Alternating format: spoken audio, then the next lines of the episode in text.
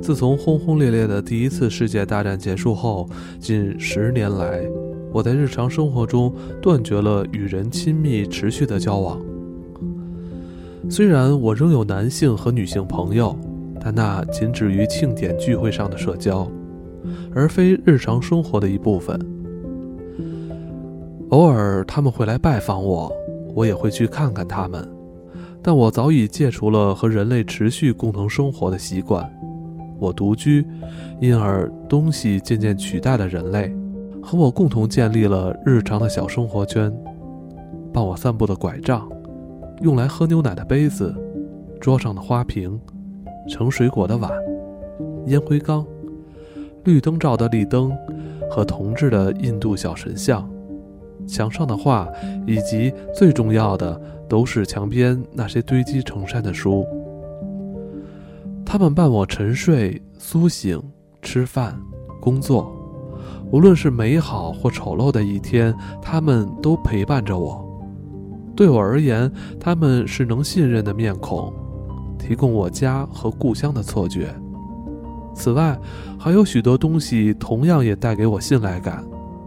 我喜欢他们的触感与外表，以及他们默默的付出。我无法舍弃这些沉默不语的东西。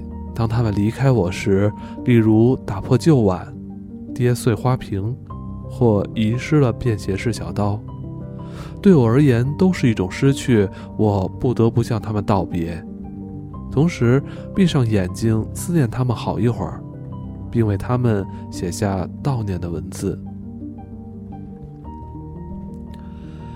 我的书房墙壁微倾。金色壁纸老旧褪色，天花板上有许多龟裂痕迹，但它也是我的朋友和伙伴。那是一个美丽的房间，如果失去了这么美丽的房间，我将怅然若失。不过，最美好的是通往阳台的那扇门，在阳台上不仅可以俯视卢加诺的湖泊、千山万壑与村落。远眺一路延伸至圣马梅特的无数村落，更能欣赏花园的古意与静谧。观赏花园是我最喜爱的嗜好。神奇珍贵的老树在风中或雨中摇曳，狭窄陡峭的露台上，美丽的棕榈耸立，茂盛的茶花、杜鹃、阿尔卑斯山紫藤、玉兰遍地开放。此外，还有紫杉。欧洲山毛榉、印度杨柳以及高大常青的热带木兰。从书房向外望，那景致、露台及茂密的树木，比房子和其他家具物品更重要，是我生命中的一部分。他们才是我真正的朋友，是我最亲近的人。他们留住我，陪伴我，值得我信赖。当我望着花园时，花园提供给我的与它带给任何以冷淡眼光欣赏它、赞美它的陌生人不同。它给了我更丰富的东西。年复一年，这个风景的朝朝夕夕、分分秒秒与四季的变化，我都十分清楚。园子里每株树的叶子、花朵、果实。无论成长或凋零，我也了然于心。每株树都是我的朋友，只有我知道他们的秘密。对我而言，失去其中任何一株树，就是失去了一位朋友。当我倦于绘画、写作、思考或阅读时，这个阳台、这般风景，以及回望着我的树梢，使我得以恢复元气。在这儿，我最近刚读了叶芝的《炼金术玫瑰》，这本极富魅力的盖尔族小说，充满了半异教徒的神话色彩，散发着神秘朦胧的光芒。可惜，我即将看完了。在这儿，我也翻阅了约阿希姆的《一人旅间》，作者和他的幽默带给我快乐。那不是那种逗人发血的幽默。而是同时带给人开心和苦涩、狂喜及绝望的真正黑色幽默。向你致敬，雷格纳兹兄弟。在这儿，偶尔我也会读上半个钟头的希腊风俗史上下卷，作者是汉斯·李斯特。书中惊人的图画及解说文字，提供了许多有关希腊的知识，同时也描述了希腊人的爱情生活。春天里的某段时光，盛开的茶花燃烧了花园；到了夏天，棕榈繁茂。紫藤盘满树身，但是那奇特的小小印度杨柳虽然矮小，但看来却已老迈。它似乎冻结了大半年，很晚才冒出新叶，直到八月中旬才开始开花。最美的那株树不复存在了，几天前的一场风雨吹倒了它。此时，它仍静静地躺着，尚未移走。又老又重的大树，树干因风雨而断裂。过去因其遮掩而无法看见的远方栗树和茅屋，如今一览无遗。那是棵南欧紫金，耶稣的叛徒正是吊死在这树上。然而，从他身上看不出那名誉不好的出身。哦不，他仍是这园中最美的一棵树。其实几年前，我正是因为他而租下这栋房子的。当时战争已告结束，我以难民身份独自逃至此处。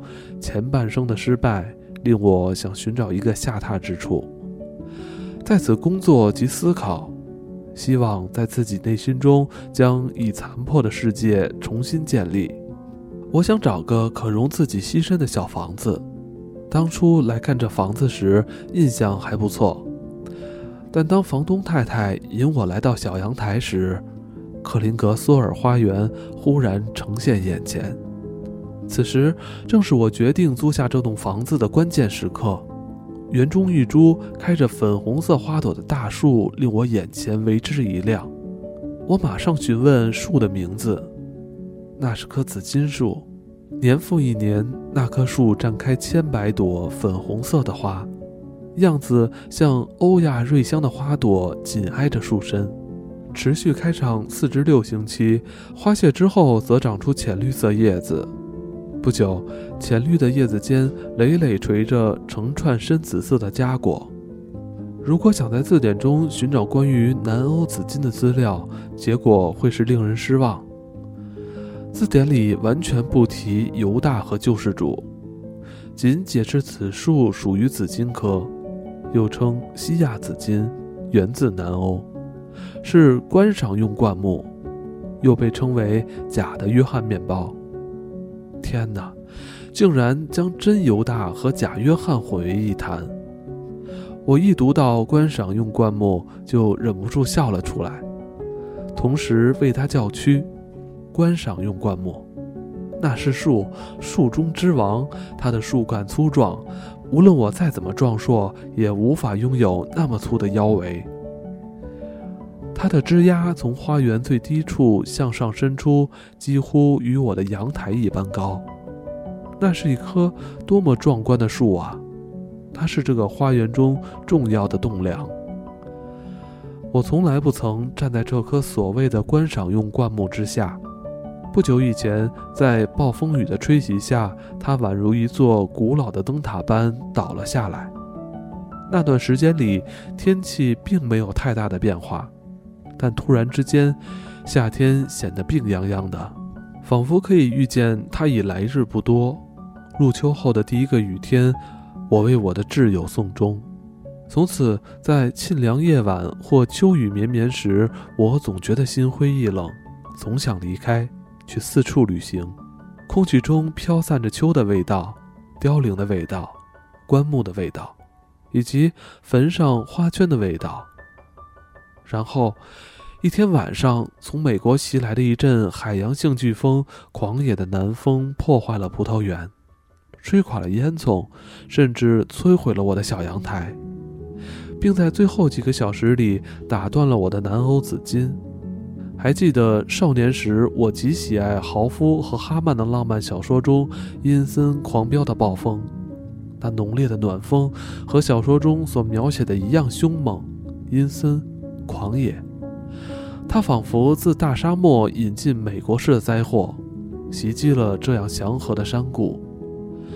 那是个令人厌恶的夜晚，除了小孩外，整个村子的人整夜都不曾合眼。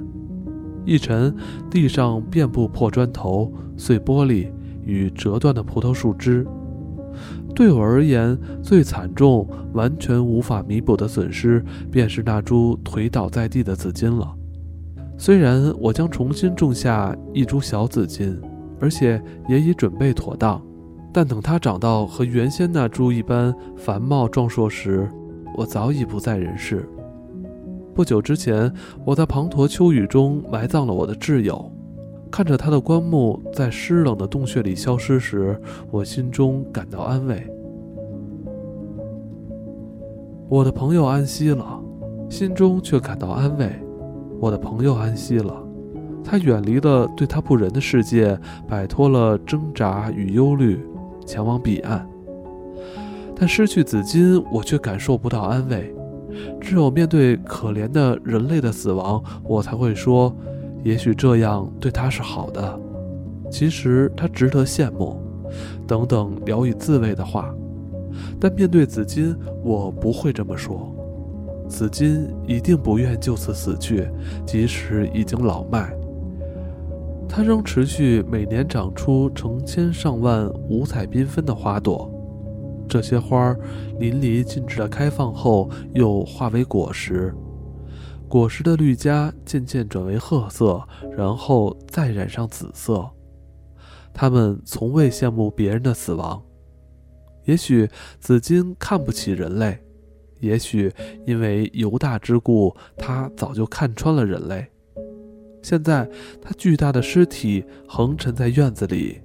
当他倒下时，还压死了许多小小嫩嫩的新芽。